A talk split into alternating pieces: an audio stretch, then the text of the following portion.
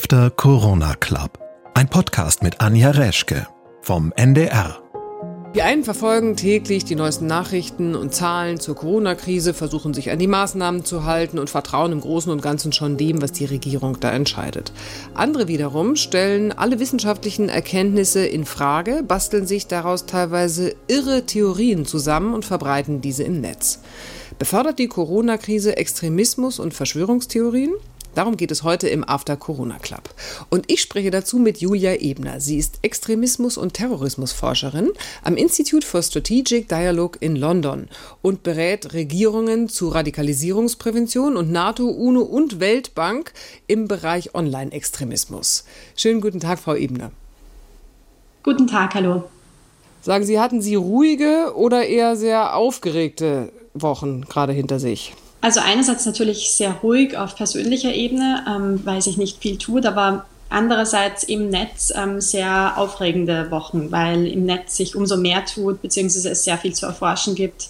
Gerade die äh, extrem, extremistischen Kanäle hochaktiv sind und auch die Verschwörungstheoretiker-Communities sehr, sehr aktiv im Netz sind. Das heißt, Sie waren viel im Netz und haben diese Szene jetzt gerade sehr genau beobachtet. Ja, absolut. Also weil ähm, gerade natürlich Krisenzeiten immer auch ähm, sehr stark ausgenutzt werden von extremistischen Organisationen und Netzwerken, um Falschmeldungen zu verbreiten, um Neumitglieder anzuwerben und um auch Verschwörungstheorien äh, zu propagieren. Das heißt, diese Zeit gerade ist eine gute Zeit für Verschwörungstheoretiker und äh, Extremisten? Auf jeden Fall. Äh, also es zeigt sich auch, dass einige der Verschwörungstheoretiker-Communities eine riesige Reichweite mittlerweile erreichen weil sie es schaffen, die, die Ungewissheit äh, für ihre Zwecke auszunutzen, weil sie schaffen, Informationslücken, von denen es derzeit leider en masse gibt, gerade zu Coronavirus, ähm, ja, mit Falschmeldungen zu füllen und so an ihre Ideologien und an ihre ähm, Narrative zu knüpfen. Ich habe mich ja berufsbedingt auch äh, viel mit Verschwörungstheorien beschäftigt und mit Hass im Netz und all diesen Dingen. Gebe aber zu, dass ich jetzt in den vergangenen Wochen mm, im Gegensatz zu sonst relativ wenig mitgekriegt habe, weil mein Fokus ganz woanders war und ich auch im Gegensatz zu Vor-Corona-Zeiten gar nicht ungewollt dauernd mit diesen Theorien und Behauptungen in Berührung gekommen bin. Ist es jetzt ein Einzeleindruck von mir oder hatten es Extremisten und äh, Verschwörungstheoretiker jetzt gerade schwerer durchzudringen an die breite Öffentlichkeit? Das ist, also es ist auf jeden Fall, es gibt einige gute Zeichen und ich denke, ähm, dadurch, dass viele der Tech-Plattformen äh, mittlerweile wirklich versucht haben, Falschmeldungen sehr stark einzuschränken, Priorität an ähm, vertrauenswürdige Informationsquellen zu geben, sehen wir auch, dass sich manche Verschwörungstheoretiker-Netzwerke schwerer tun, an wirklich den Mainstream heranzukommen oder an normale Internetnutzer. Andererseits äh, gibt es in vor allem den extremeren Ecken und den versteckten Ecken im Internet äh, immer mehr ähm, Nutzer, die auch hier versuchen, irgendwie neue Informationen zum, zum Coronavirus zu finden und die dann auf Anti-Eliten-Verschwörungstheorien, auf ähm, aber auch äh, Anti-Migrations-, Anti-Flüchtlings-Rhetorik stoßen und zum Beispiel auch antisemitische Verschwörungstheorien. Und hier ähm, sind unterschiedliche Communities aktiv. Also zum einen sind zum Beispiel Impfgegner im Moment hochaktiv und versuchen Verschwörungstheorien gegen Big Pharma, gegen die großen Pharmakonzerne zu verbreiten. Andererseits aber auch rechtsextremistische Gruppen, die, die hier Hass und Hetze gegen äh, Flüchtlinge und gegen Migranten erzeugen, teilweise auch gegen Muslime. Zum Beispiel die Idee verbreiten, dass sich äh, Muslime und oder Menschen mit Migrationshintergrund nicht an die Quarantäne halten und teilweise ihnen sogar die Verantwortung für den Ausbruch und die Verbreitung vom Coronavirus in die Schuhe schieben.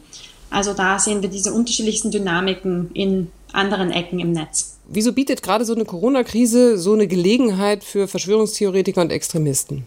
Ich würde sagen, es sind zwei Dynamiken, die im Moment den Extremisten in die Hände spielen. Zum einen sind äh, wir alle natürlich mit einer Krise konfrontiert, von der wir eigentlich noch keine Ahnung haben, wie sie ausgeht. Und wir suchen alle nach, nach Erklärungen, nach, ein, nach Lösungen in gewisser Hinsicht. Und es gibt so eine große, weit verbreitete Ungewissheit, dass äh, Extremisten das sehr einfach füllen können und auch das Informationsvakuum, das derzeit äh, auf jeden Fall noch existiert, füllen können mit äh, teilweise erfundenen Meldungen, mit, mit Falschmeldungen, mit ihren eigenen Verschwörungstheorien. Und die zweite Dynamik ist, dass dadurch, dass wir, wir alle im Lockdown sind, äh, auch viel mehr Menschen noch mehr Zeit haben, im Netz zu verbringen, beziehungsweise teilweise auch in diesen extremen Subkulturen äh, viele der Mitglieder einfach Tag und Nacht dort sein können und immer weiter in diese Verschwörungstheoretiker-Communities hineinrutschen.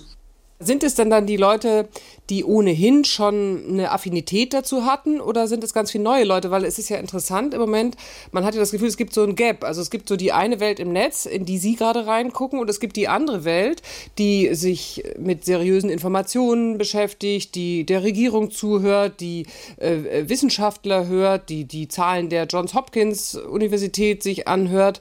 Und dann gibt es dann wie so eine Parallelwelt und gerade im Moment haben die so gar keine Verbindung. Mhm. Absolut. Und diese Parallelwelt oder dieses alternative Internet, wo sehr viele Falschmeldungen quer über unterschiedlichste Plattformen gestreut wurden, hat auch schon vor Corona natürlich existiert. Also gerade Rechtsextremisten ja, ja. haben davor auch schon ihre alternativen Medienkanäle aufgebaut und ihre Netzwerke. Aber wir sehen schon, dass es im Moment äh, immer mehr Leute auch hineinzieht in diese, dieses alternative Internet und äh, immer mehr Menschen auch äh, teilweise wirklich absurden Verschwörungstheorien Glauben schenken. Ein Beispiel dafür ist die, die Idee, dass 5G Telekommunikationstechnologien ähm, verantwortlich gemacht werden für ähm, die Todeszahlen und nicht Coronavirus. Sie haben ja Bücher geschrieben, sie haben sich äh, Fake-Identitäten zugelegt, mit denen sie auch im Netz recherchieren können. Und sie haben festgestellt, dass äh, gerade zu Beginn der Corona-Krise sich Rechtsextreme wie beispielsweise die Identitäre Bewegung sehr genau überlegt haben, wie sie jetzt diese Corona-Krise für sich nutzen können. Was sind denn da Ihre Erkenntnisse? Also, dass, ähm, dass teilweise die Corona-Krise auf jeden Fall verwendet wurde, vor allem von der neuen Rechten und von der identitären Bewegung, um ähm, zum Beispiel äh, gegen Flüchtlinge zu hetzen, um auch ähm, ja, die Situation so darzustellen, als stünden wir vor, unmittelbar vor einem Bürgerkrieg, den ja teilweise schon ähm, viele in dieser Szene vorhergesagt hatten oder an einem gewissen Tag X. Und äh, auch die äh, auch zum Beispiel ähm, ja gerade auch für die eigene Rhetorik ver zu verwenden, um gegen Globalisierung sich auszusprechen oder um auch zu, zu sagen, wir haben euch auf den Vornherein gesagt, wir müssen die Grenzen schließen. Jetzt Coronavirus ist das perfekte Beispiel dafür, was Globalisierung mit uns macht. Also so auch dieses ähm, diese Art der Rhetorik äh, wurde auf jeden Fall sehr stark verwendet, um die Corona-Krise für die eigenen politischen Ziele auszunutzen. Ähm, jetzt sind es ja nicht nur rechte Gruppierungen, sondern es gibt ja auch Verschwörungstheorien von links, also Stichwort Überwachungsstaat. Beobachten Sie die auch? Ja, auf jeden Fall. Es kommen wirklich Verschwörungstheorien aus dem gesamten ideologischen Spektrum und man sieht auch, dass manche zum Beispiel auch Anhänger aus unterschiedlichsten politischen Ecken finden. Gerade die Impfgegner zum Beispiel, ähm, die davon ausgehen, dass die großen Pharmakonzerne dahinter stecken oder auch die ähm, antikapitalistischen oder Anti-Eliten-Verschwörungstheorien, die denken, dass, dass die Banken ähm, sich verschworen haben und versuchen, äh, eigentlich wirtschaftliche äh, Profite aus der Krise zu ziehen oder auch, dass, dass eben die großen philanthropischen Investoren dahinter stecken und hier Profit machen wollen. Die AfD hat ja versucht, in, in Deutschland auch natürlich mit dem Thema Migranten, Sie hatten das schon angesprochen, zu punkten. Also sprich, dass man die Krankheit, die Krise den Migranten in die Schuhe schiebt. Meinem Gefühl nach haben sie aber da nicht so richtig Durchschlagskraft entwickelt, sondern das ist irgendwie so ein bisschen versandet. Also so richtig punkten konnten sie mit dieser alten Schallplatte irgendwie nicht. Zum Glück haben sie es nicht geschafft, ähm, diese Idee an, an eine breitere Masse zu, äh, zu bringen. Trotzdem merkt man auch in den Netzwerken von der identitären Bewegung, dass sie hier für Applaus geerntet haben und dass die neue Rechte weiterhin versucht, ähm, diese, diese Idee zu verbreiten. Auch in anderen Ländern, auch in Großbritannien und in den USA gibt es eine ähnliche ähm, Art der Ausnutzung der Krise aus rechten Ecken, also dass auch hier wirklich Migranten und Flüchtlinge dafür verantwortlich gemacht werden. Das ist ähm, den Rechtsextremisten auch überall auf der Welt irgendwie gemein. Ich muss Sie das jetzt nochmal fragen. Ist Ihr Eindruck der, dass das jetzt zugenommen hat? Also, dass Sie tatsächlich mehr Zulauf haben? Ist das eigentlich eine Gefahr, die wir gerade nicht richtig sehen? Es besteht durchaus die Gefahr, dass wir gerade ähm, den Zulauf, den rechtsextreme Bewegungen erhalten, unterschätzen oder übersehen sogar, weil natürlich viel mehr passiert und auf täglicher Ebene ähm, sich so viel tut, dass, dass auch ehrlich gesagt Forscher wirklich äh, überfordert sind im Moment, den ganzen Dynamiken zu folgen, auch den ganzen Falschmeldungen zu folgen. Die WHO hat das auch als eine Infodemie bezeichnet, also die zusätzlich noch zur Pandemie da ist, eine, eine Desinformationspandemie. Und ähm, auch wenn wir jeden Tag zum Beispiel auch bei dem Institut für strategischen Dialog versuchen, rechtsextreme Kampagnen äh, zu messen und zu verfolgen, ist es, ist es quasi unmöglich, die Reichweite ähm, festzustellen. Es mhm. gibt auf jeden Fall Tendenzen, die zeigen, dass, sie, äh, dass die Anhänger zunehmen, dass auch rechtsextreme Gruppierungen wirklich versuchen, mehr Neumitglieder anzuwerben und zu rekrutieren in diesen Zeiten der Krise. Das hätte es ja alles gerade in diesen Lockdown-Zeiten nicht gegeben, gäbe es kein Internet. Die Frage ist ja immer, hätte es die sonst gar nicht gegeben? Also gibt es die erst, weil es das Angebot im Netz gibt? Oder ähm, wären die eh da gewesen, hätten sich jetzt vielleicht nur in ihrem Kämmerlein zu Hause gewundert? Verschwörungstheorien gab es natürlich auch schon vor Zeiten der sozialen Medien, vor dem Internet, aber äh, es hat sich in den letzten Jahren gehäuft und vor allem ähm, seit den 2000er Jahren, auch seit 9-11, haben Verschwörungstheorien deutlich zugenommen und das, das kann auf jeden Fall auch an, an der leichteren Ausbreitung, auch der internationalen Ausbreitungen durch die sozialen Medien liegen. Dabei haben ja jetzt in der Corona-Krise Twitter und Facebook ähm, ja schon reagiert auf Corona-Falschmeldungen und haben versucht, die rauszunehmen, ja. ne? Ja, es gab hier eine deutlich schnellere Reaktion, als wir es davor wahrgenommen haben bei anderen Themen, wo Forscher ähm, jahrelang teilweise warnen mussten vor der Verbreitung von Verschwörungstheorien, der Verbreitung von extremen Ideologien. In diesem Fall ist sehr schnell etwas passiert und, und das war einerseits das ähm, Entfernen von wirklich ähm, ja, von wirklich äh, gefährlichen Falschmeldungen und Verschwörungstheorien und andererseits das Depriorisieren von, von Inhalten, die jetzt eventuell in die Grauzonen hineinfallen und das Priorisieren von glaubwürdigen Quellen. Und das ist auf jeden Fall hat gut funktioniert, aber es gibt äh, leider nicht nur Facebook und Twitter, sondern es gibt natürlich auch immer Ecken im Netz, wo es noch sehr viel an Falschmeldungen gibt, wo sich äh, diese Verschwörungstheoretiker-Communities häufen. Und hier findet derzeit umso mehr statt.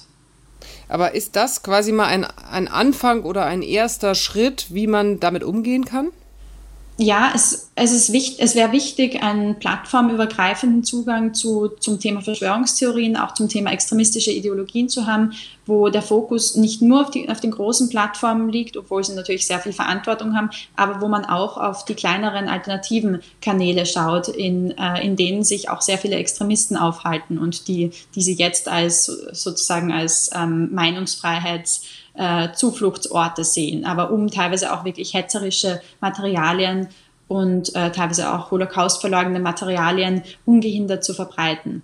Auch hier findet man jetzt sehr, sehr viele antisemitische ähm, oder eben Antimigrationsinhalte. Und wir haben auch zum Beispiel beim Institut für strategischen Dialog davor gewarnt, das Augenmerk nur auf die großen Plattformen zu richten, zum Beispiel auch das, äh, die NetzDG-Gesetze fokussieren sich auch nur auf Plattformen mit über zwei Millionen Nutzern, was bedeutet, dass diese kleineren Plattformen weiterhin ungehindert auch äh, Hass verbreiten können.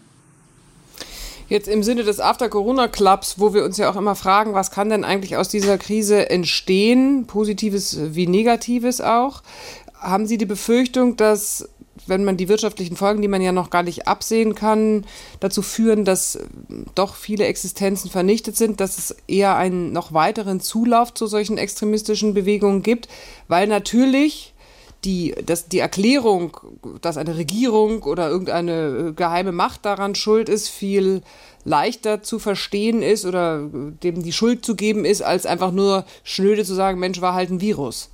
Einerseits ist das das Problem und andererseits sind wir auch noch ganz am Anfang von den, äh, den wirtschaftlichen Konsequenzen, die das nach sich tragen wird.